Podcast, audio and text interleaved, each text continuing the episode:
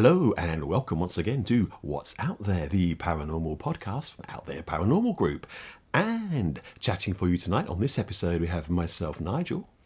And myself, Juliet. Hello. Hello, we are back. We are. We have been poorly. We have been very, very poorly. it was weird we were ill at the same oh, time. Oh time. God, and we were both so well. You were a lot worse than I was. You no, were really you poorly. had COVID. well, I know, but I didn't have a really bad dose of. You, babes. well, I just you had a chest oh, infection. I didn't have COVID, folks, but I did go down with a really bad chest infection. Really nasty one. Yeah, Yeah, it was horrible. Yeah, it really left you sort of laid up, didn't and then it? I got So- allergic to the antibiotics. It was not good, What a nightmare. it? It was horrendous. What a nightmare. And then you were your COVID. I know. Oh, bless your heart. But we're over it now. We're here, and this, believe it or not, is our first episode of 2024. I know. Oh my God. And look, we're in February I already. know, we've lost a whole month.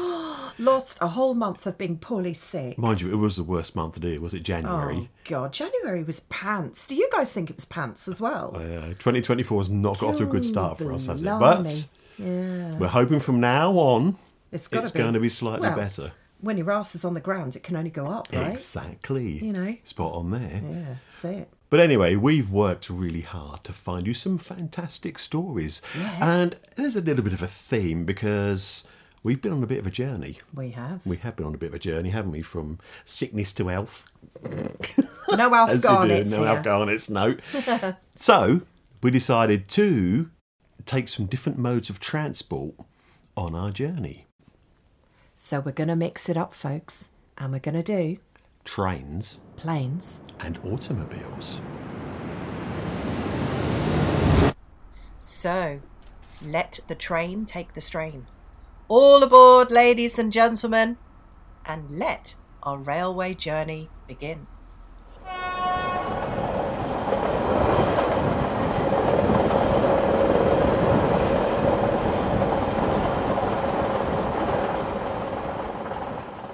Our first tale, like every train journey, starts at the railway station. But not just any railway station. Welcome to this service for London Liverpool Street. We will be calling at Diss, Stowmarket, Ipswich, Manningtree, Colchester, Chelmsford, Stratford, and London Liverpool Street. Travelling from the fair city of Norwich to London by train, our journey ends in the capital at Liverpool Street Station. Receiving roughly 123 million visitors per annum, Liverpool Street Station is considered to be the third busiest station in the United Kingdom. Now, busy train stations can seem like bedlam sometimes, and Liverpool Street is no exception. But the funny thing is that this particular station stands on the site of the old Bethlehem Royal Hospital, or Bedlam for short. Now, Bedlam had a terrible reputation, an asylum where the inmates were subjected to the most brutal treatments. Crikey. Now, one poor inmate, it seems, was destined to never leave. The woman whose spirit is believed to roam the station is a certain Rebecca Griffiths, who was treated at Bedlam in the 1780s.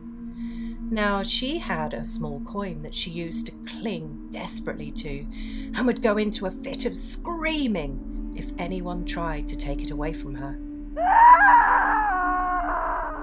When Rebecca died, however, someone stole that coin from her, and she was buried without it. Now, so desperate was Rebecca to get it back that she still walks the tunnels of Liverpool Street, screaming the place down, looking for her precious coin.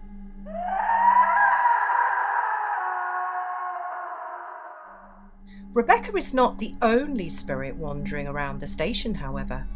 Over the years, maintenance workers at Liverpool Street Station have complained about the ghost of a man wearing white overalls appearing on the eastbound Central Tube Line platform outside of working hours. He said to appear as though waiting for a train that never arrives. This particular phantom has been captured on the station's CCTV cameras. Now, during the summer of 2000, a line controller noticed something strange on the CCTV cameras he was monitoring at Liverpool Street Station. At 2am, at the entrance of the Central Line's eastbound tunnel, he saw a man wearing white overalls, and he shouldn't have been there. Mm, now, no contractors were supposed to be working, and the station was supposed to be closed. So, the controller alerted the station supervisor, who went to investigate. I bet he was a bit scared. Just a bit. You- would you walk down there? I've seen Yeah. a guy. I've, yeah, no, yeah, I we would would. actually. we would actually. Yeah, yeah, we'll go, we'll go. but this chap found absolutely nothing. So the supervisor reported back to the line controller via telephone. The CCTV camera showed that the figure had been standing right beside the station supervisor, but he hadn't seen the figure. The supervisor conducted a second search. The CCTV apparently showed him passing very close to the figure in white, but he still did not see him. The pair eventually gave up the search, and it was then, whilst returning to the tunnel, that the supervisor found a pair of white overalls lying on a bench, and there was apparently no way in which they could have been left by someone unnoticed. Um, um, Um, mm-hmm. you're, you're, sta- you're standing there, okay. You're walking up and down this tunnel on a plane train platform. There's someone watching the CCTV camera saying he's right next to you. I mean, yeah, yeah would you? No, I have to think twice about going down there. Then, I would love it. I would That scare so exciting. Actually, that would seriously scare the crap out of me. Well, I've had things standing, but I've said to you before, That- I felt something next to me, and you've caught shadows on camera. You've that is true. it, actually, I'm haven't panicked about it, have I? So I suppose it's it's in the circumstance, isn't yeah. it? So, but When you're when you're in it and you're in the thick of it, you- you know, yeah, I think it's it's more your brain playing tricks on you rather than what's actually going on. I think true. because it's the Yeah. fear, isn't it? Because when when we would be out investigating, I'd be more interested in actually trying to capture something. So I'd be like, "Oh my god, have we got on camera?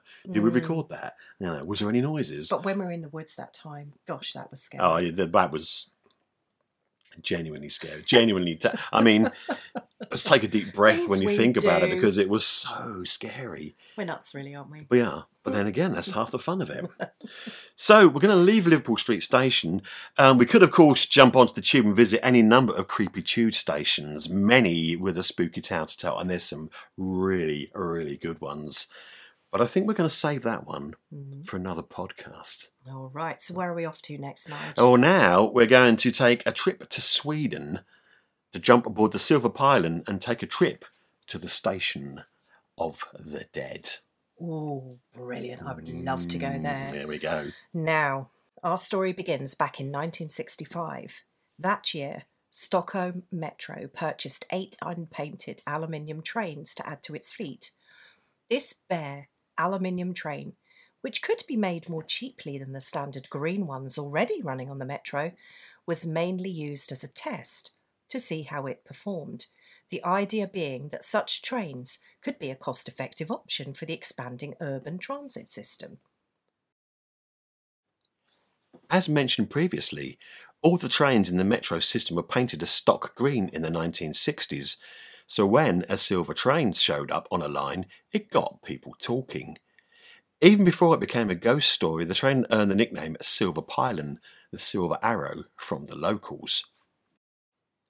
The train wasn't proving very popular with commuters who were used to the green trains, and they took offence at its raw silver look. But it was not just the shiny silver exterior that set the train apart. The cars are of a slightly different design than the standard Stockholm metro trains. The doors slid open on the outside of the train, allowing for a slightly expanded interior, and the insides were free from the usual ads and decorations. Unlike the generally shining and clean metro trains most commuters were used to, the insides of the silver train were a bit dirtier, bearing the marks of removed graffiti. They looked derelict and frankly downright dystopian. Combine this with the unpredictable rarity of these trains, it didn't take long for an urban legend to grow up around it.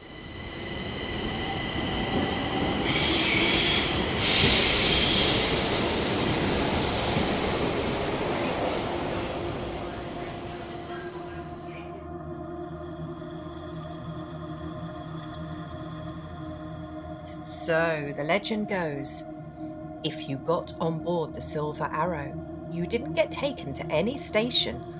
You just travelled and travelled and travelled and never got out. The tale was embellished with extra little details like the train is only seen after midnight, it stops only once every year. The passengers in the train seem to be living dead with expressionless, vacant looks. That's normal, isn't it? It is normal, yeah. Especially in some parts of So, London. yeah. One very common detail is that a person who just wanted to travel to the next station remained seated on board the Silverpilen for a whole week. Of course, any good ghost train needs a ghost station to stop at. According to legend, the train's destination was an equally unsettling, totally abandoned station known as Kymlinge. Well pronounced. I know. I'm impressed. The station was built to serve as an area that was slotted for economic redevelopment. However, this development never materialised. Now, without the expected demand for the station, the fully completed structure never opened to commuters. Soon, this silent and mysterious ghost station began accruing urban legends of its own, sparking a local saying Only the dead get off at Kymlinge. Have I pronounced that correctly? Yes, that's it My goodness me. So, it wasn't long before the legends of Kymlinge, are you trying to catch me out here? And Silverpilen became intertwined, and the station came to be known as the home of Silverpilen, or the station where the ghost train picks up the dead. Mm-hmm. The Silverpilen trains were taken out of service in 1996, but the stories continue as a Stockholm urban legend. So if you find yourself in Stockholm waiting for a metro train and a mysterious silver train arrives, don't get on board, as you may never get to your destination and be doomed to ride the rails forever. With the scary vacant faces. Living dead.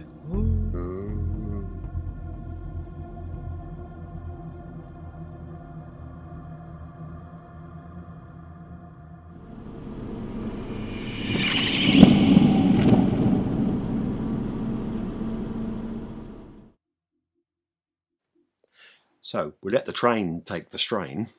Now we're going to have to come fly with me, come fly, come fly away. don't know where that came from. I was going to say, oh, well, are we actually going onto planes now, Nigel? We are going onto planes now. How did you guess? I don't Oh. know where you got that one Tricky from. one, that one. It is.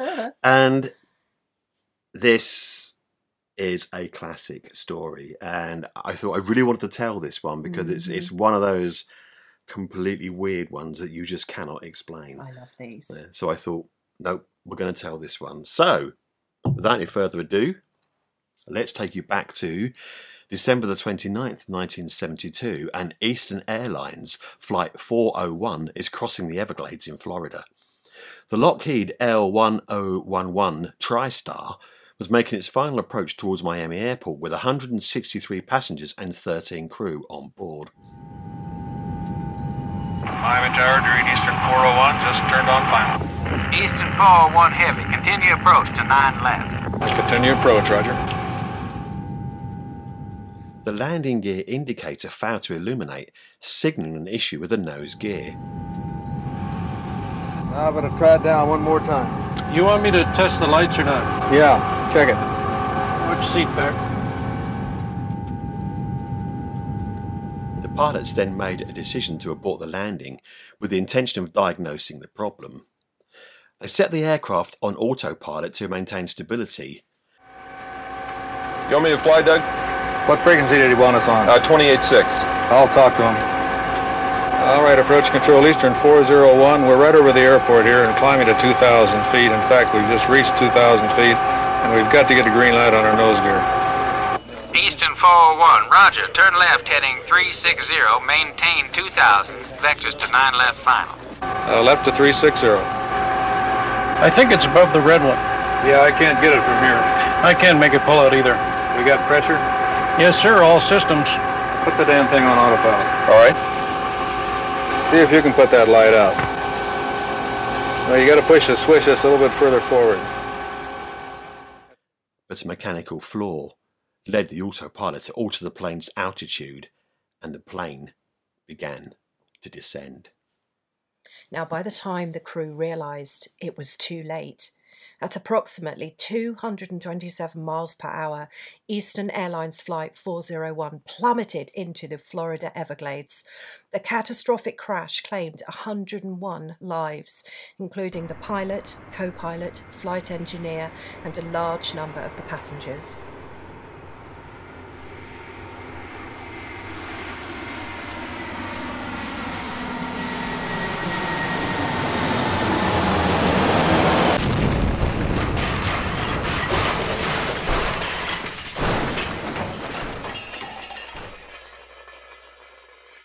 The valiant efforts of rescue teams on that fateful night saved the lives of 75 passengers and crew members. In the wake of the tragic crash of Eastern Airlines Flight 401, a series of eerie and inexplicable events began to unfold on other Eastern Airline flights. Crew members and passengers aboard subsequent Eastern Airlines flights reported a series of strange sightings, where they encountered members of the flight crew from Flight 401. Not unusual, you would think, until you realise that the crew members they encountered were all killed in the fatal crash of Flight 401.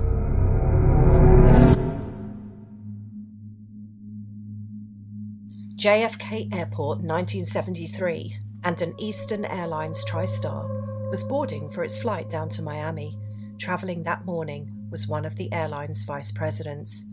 As a VIP passenger, he was allowed onto the aircraft first and made his way to the first class cabin. As he moved towards his seat, he noticed a company captain in full uniform and went over to have a chat. During the ensuing conversation, he suddenly realised he was speaking to Bob Loft, the apparition quickly disappeared, and the vice president rushed off to find a crew member, terrified that it could be an omen that something would happen to this aircraft. A search of the plane was carried out before any other passengers boarded, but there was no sign of the mystery captain. A few months later, back at JFK, a crew boarding the same aircraft were surprised to see Loft already sat in the flight deck. They apparently chatted to the ghost, not realizing who he was, before he vanished right before their eyes. The flight was later cancelled as the crew were simply too shaken to operate. On the TriStar jets, flight engineers would usually arrive at the aircraft before the other crew to carry out their pre flight checks. This particular day, a flight engineer was stunned to see an Eastern second officer already sat in his seat. He immediately recognised him as Don Repo, and the apparition said to him, You don't need to worry about the pre flight. I've already done it before disappearing. Some weeks later, another captain was checking the instruments before a flight from Miami to Atlanta. Staring him right in the face was the unmistakable outline of a Repo's face. The captain claimed he distinctly heard the words, There will never be another crash on an L1011. We will not let it happen. The L1011, by the way, is a TriStar jet.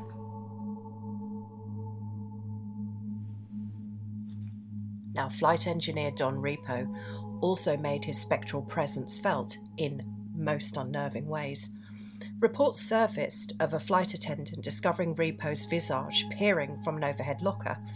Another account detailed a flight attendant witnessing Repo's face manifesting on an oven door, followed by his warning of a potential fire on the plane, and subsequently, an engine failure on the return flight required an engine shutdown to stop it bursting into flames. Now, had Repo's spirit intervened to warn of this incident? And it wasn't just flight crews who saw the ghostly going apparitions. On one occasion, several caterers loading a TriStar for its next flight were seen rushing off the jet and refused to get back on. When asked why, they all stated they'd seen a flight engineer stood in the forward galley before he disappeared. Passengers also reported strange occurrences. A woman sat next to an Eastern Airlines pilot who she said looked ill, called a stewardess only for the pilot to disappear. Another lady summoned a crew member as she was concerned about the unresponsive pilot sat next to her.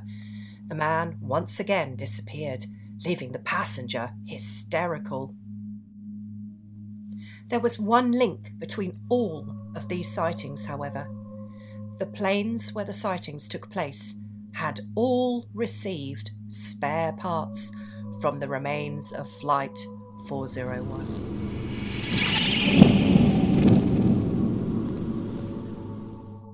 Although the majority of the plane was destroyed, certain parts, such as the galley, were salvageable.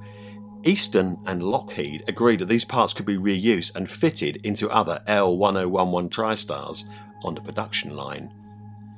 As the sightings became more and more frequent, rumours circulated that pilots and crew refused to fly on the L1011s that had parts of the doomed jet fitted. Eventually, all of the salvage parts from Flight 401 were later replaced from the suspect jets, and the sightings of Bob Loft and Don Repo stopped. But their haunting words to protect Eastern's L1011 fleet came true. In the years after the crash until the airline's closure, there were no more fatal crashes on the TriStar fleet. There you go. I had I just had to share that one because it is such a fascinating story. Have Really, they made a movie of that one? They have, yeah, yeah, Yeah. and there's various books about it as well. The story's a lot more involved. Um, if I'd have sort of taken all the bits out and, and run through all the bits that I'd sort of found out, we would we'd have been here all night.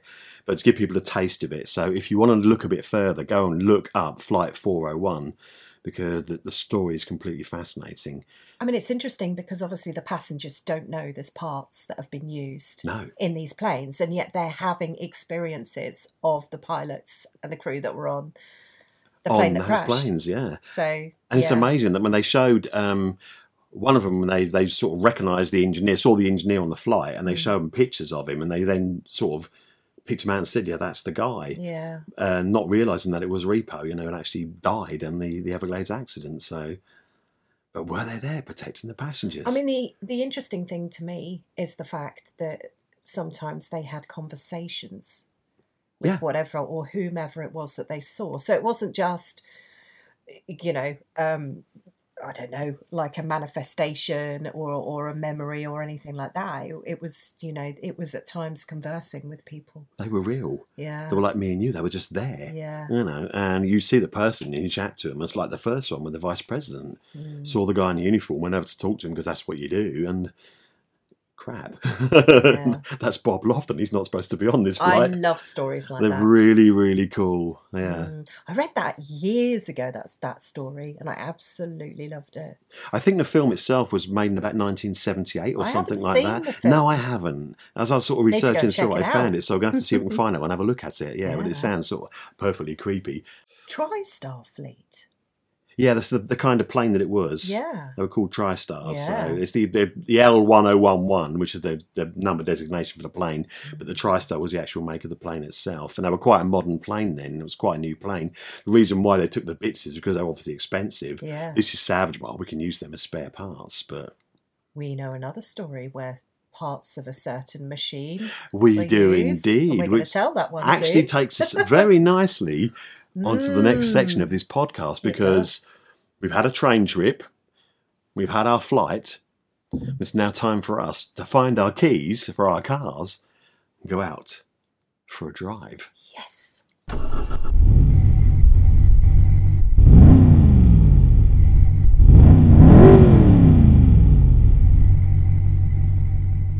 So, automobiles.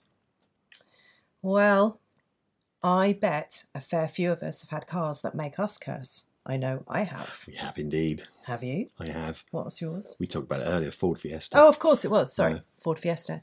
But what if you had a car that was actually cursed? Like, really cursed?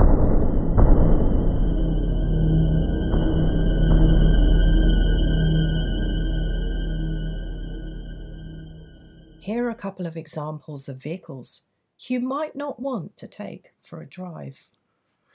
Okay. In September 1955, a famous actor called James Dean bought himself a shiny new car, a Porsche 550 Spider. Nice. He had this love of fast cars, and this little beauty fitted the bill perfectly. James Dean raced cars, and he purchased this particular vehicle in anticipation for his return to SCCA Motorsports. The plan was to drive the car to Salinas, California for the car's introductory race. Dean bought the Porsche for $7,000 and handed it over to George Barris, a legendary car customizer, to add the iconic number 130 across the Porsche's hood and the moniker Little Bastard over the grille. Well, a week before leaving, Dean met British actor Alec Guinness in LA. Guinness had an ominous feeling on seeing the Porsche and said to Dean, Please never get in it. If you get in that car, you'll be found dead in it by t- this time next week.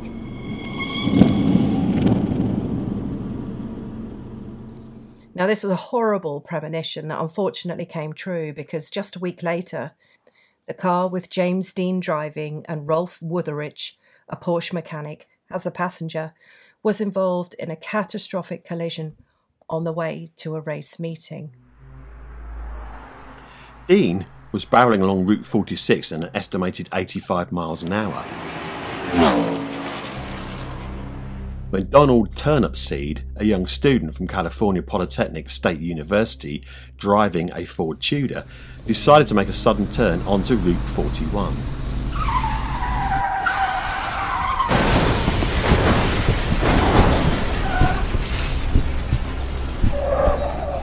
The Porsche hit the car, the impact sending the Ford almost 40 feet down the road.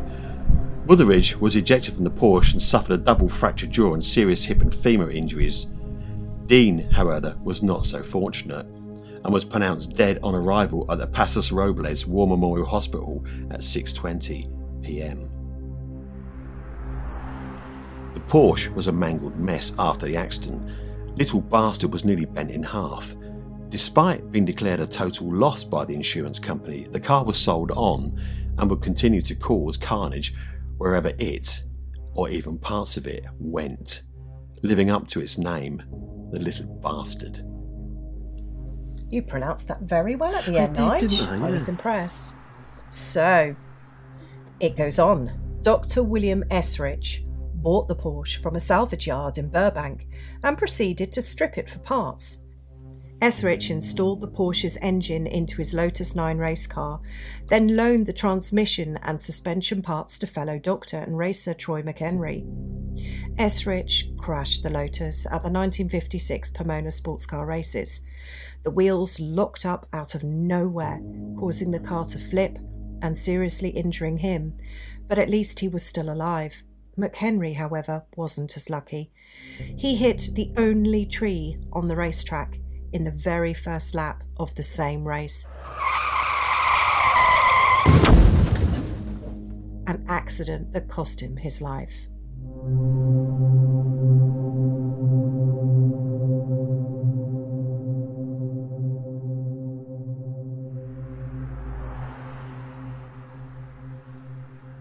The remaining parts of the car, which was basically four wheels, a mangled body, and a twisted frame, was sold to George Barris, who sold two tyres from the car and loaned the body to the Los Angeles chapter of the National Safety Council as a travelling display.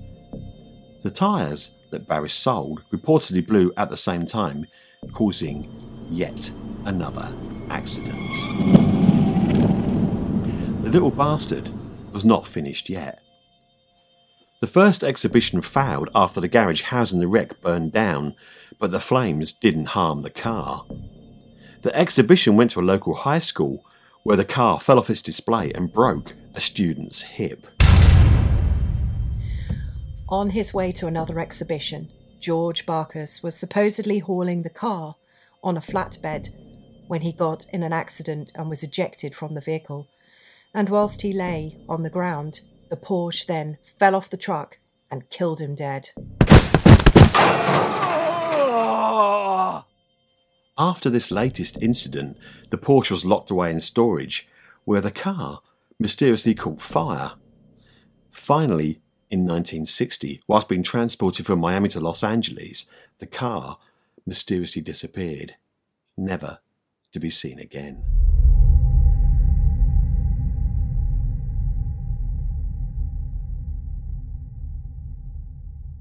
That is so weird, isn't it? It is really How can it weird. just vanish? It's gone. Well, it's not. Someone's got Someone's it. got it, yeah. Obviously knew, didn't they? They must have known what it was, yeah. Got rid of it. Got hold of it, yeah. So there is, however, one part still remaining that is confirmed to be from Dean's car. A transaxle that was found in a wooden crate in rural Massachusetts. Zak Bagans from Ghost Adventures spent $382,000 in 2021 on the transaxle from McHenry's wreck. The same transaxle was in Dean's car as well. It now sits on display at Bagans the Haunted Museum in Las Vegas, and so far, thankfully, it hasn't harmed any visitors. So, has the little bastard curse finally finished? Only time will tell. There is one final little twist to this tale. Rolf Wutherich, who was the passenger in the car with Dean, suffered from terrible survivor's guilt as a result of the accident. Some Dean fans blamed Wutherich for the actor's death and sent him abusive, threatening letters. He attempted suicide twice in the 1960s because of his guilt. In one of these attempts, he stabbed his wife 14 times in a failed murder suicide attempt. Wutherich was arrested and in 1969 was found guilty of attempted manslaughter. Due to his mental instability, Wutherich was ultimately sent to a mental institution in Wiesenau in lieu of prison. He died in 1981 after losing control of his Honda Civic car whilst intoxicated and hitting a wall.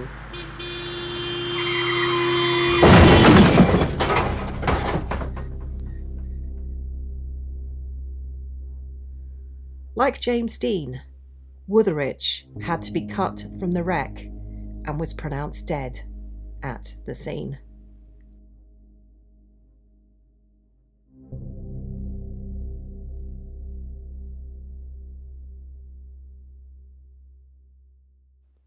It's a weird twist, isn't it? Yes, And a sad end as well. creepy as anything. Yeah. And you would think that, well, All that accident, parts. yeah, and all those bits, and him actually then going like that at the end of it as well. Really sad. Yeah. Where is that car? Well, I hope someone got rid of it and threw it in a lake somewhere. You would hope so. well, some, hopefully, actually, no, because that'll pollute the lake, but you know what I mean? Just Yeah. got rid of it somewhere. But I'm actually wondering whether someone actually knows what the car is and they've got it and they're Oh, just I'm keeping sure. it. They probably have, you know. Yeah. Oh, that's horrible, That isn't is, it? yeah. Whatever you do, don't try and repair it and drive it. Yeah, well, Zak will try and buy it. Yeah. Yeah, that's true.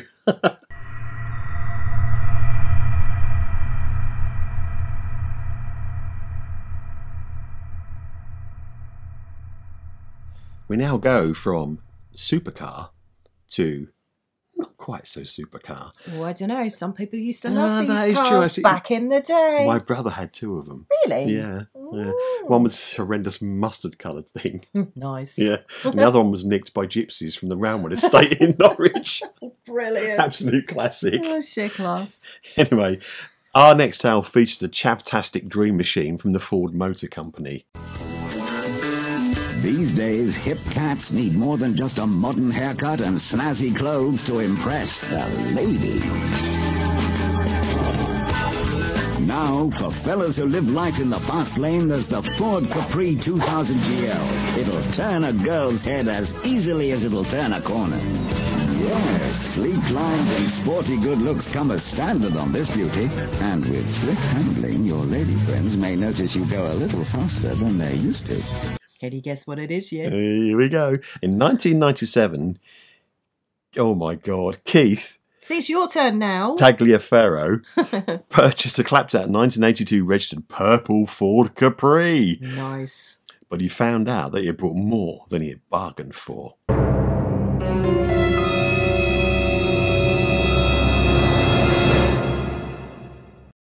Keith told his local newspaper at the time, I bought the car because I deal in number plates and it's very eye catching, but the man who sold it to me appeared very keen to get rid of it. Yeah, probably because it was purple. More than likely, yeah. not a very flattering colour, is it? No. Now, the number plate was ARK666Y. So, had Keith purchased a Capri with a satanic link? Because after all, 666 is the number of the beast.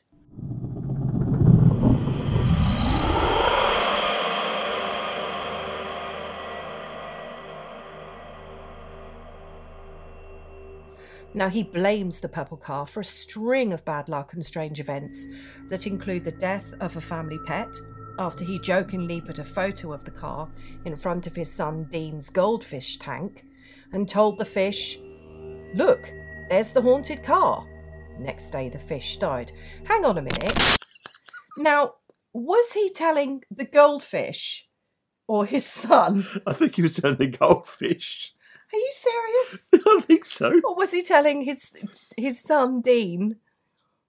Yeah, I don't know. I just had images of this crazy guy talking about a cart of goldfish in a bowl, Yeah, and then the goldfish pegs it. yeah. Okay, That's what I took it as anyway. I'm not entirely certain. Oh, okay. He could have been showing the picture to his son. The goldfish just happened to take a look at it. All right, okay. Now, ghostly faces have also appeared in the rear view mirror, and a lady friend saw a ghost sitting in the back seat. On one occasion, the battery wasn't working, so Keith and his friend Paul attempted to jump start it. Before Keith even had time to connect the jump leads properly, the car jumped into life and the spark from the battery came close to burning his hands. He shouted to Paul that it was too early to turn the car over as he had not fitted the leads properly. As he was saying this, Paul jumped out of the car in sheer terror. Oh, so when asked what was wrong, Paul claimed that the keys turned in the ignition without him doing anything. And then a cloaked figure in black came from the back seat and exited via the passenger door into the bushes. Have these guys been drinking? I don't know, it just, it just make you wonder, doesn't it? Mhm, bit on the sauce. Yeah. I've just been electrocuted. That's why. Right. Oh no, he wasn't. It was his mate that was Yeah. electrocuted, wasn't it? Dear oh dear. But it's not just the car that appears to be haunted. Keith has also witnessed countless phenomena at whichever address he and the motor reside at, including poltergeist activity and evil ghostly I think Keith has definitely been on the source. So, on one occasion, Keith was woken up at 3:30 in the morning, apparently by some banging downstairs. Stop it. Stop it! naughty. Oh. Now, when he opened his living room door, a figure was seen to be looking at a picture of ARK666Y that was hanging on the wall. Keith was rooted to the spot in sheer fright. The figure turned and looked straight at him, and it appeared to be a 60 something year old male. And with that, it just disappeared. Oof. The creepy Capri has scared mechanics, who were left shaking when the car started rocking and making strange noises. Honestly, I'm trying really hard to get through this one, Jules. Dogs, who are supposed to be very aware of the spirit world, won't go anywhere near it, and it may have extended its spooky curse to Keith's friends. So, hang on a minute. Are the dogs afraid to go near Keith or the Capri? I think it could possibly be both, but the Capri, the car itself. Especially itself, if the car's rocking, you know, it's a little bit rocking worrying. and making strange noises. Right. Yeah. Well, the final straw came when Keith parked the car outside his house and it got hit by lightning whilst he was inside. Oh, Keith. I He's Not a know. very lucky chap, is he? Not at all. So he looked out at the car and it appeared to be glowing with a strange sort of mist around it. He's definitely doing something strange. Something This really Keith. odd with the car Or with Keith. with Keith. Bless him, poor Keith. yeah. Uh, Well, he had enough by then, so he decided to enlist the help of a top exorcist, the Reverend Lionel Fanthorpe. Remember him from our last podcast? Oh, yes. He was the Tombland toilet experience man. Oh! yes. the toilet man. He was, yeah, the Oh, one who went down to loo to find where the man was and found he wasn't there. Yeah. So anyway, he got hold of the Rev to try and get rid of whatever evils the Capri possessed. In an interview with the Maelstrom, Reverend Thanthorpe said, One of the strangest cases I had was a haunted car that I was asked to exorcise. It was a Ford Capri with the number plate ARK666Y. The guy who owned it said it did the most peculiar things, and he felt as though there was someone in the car with him. Well, the car was rocking, maybe there was. Was, yeah. I went to meet the man with his car, and when I arrived, I felt a very odd sensation indeed. The holy water became inexplicably hot in my hands. It is the only time that has happened. So I exercised the car for him. I blessed it and sprinkled holy water on it. That was the most unusual one. As the Reverend said, a very unusual one indeed. Yeah, I don't buy the Capri one. I, I. I, just- I had to share it. Apparently, again, there's been a video made of this, Oh, really? and it's by Richard Felix. Okay. Yeah, and there's actually a video featuring this car that he's made, telling the guy's story. Oh, right. And apparently, this car, he, he this car was available for hire for people who want to drive about in it.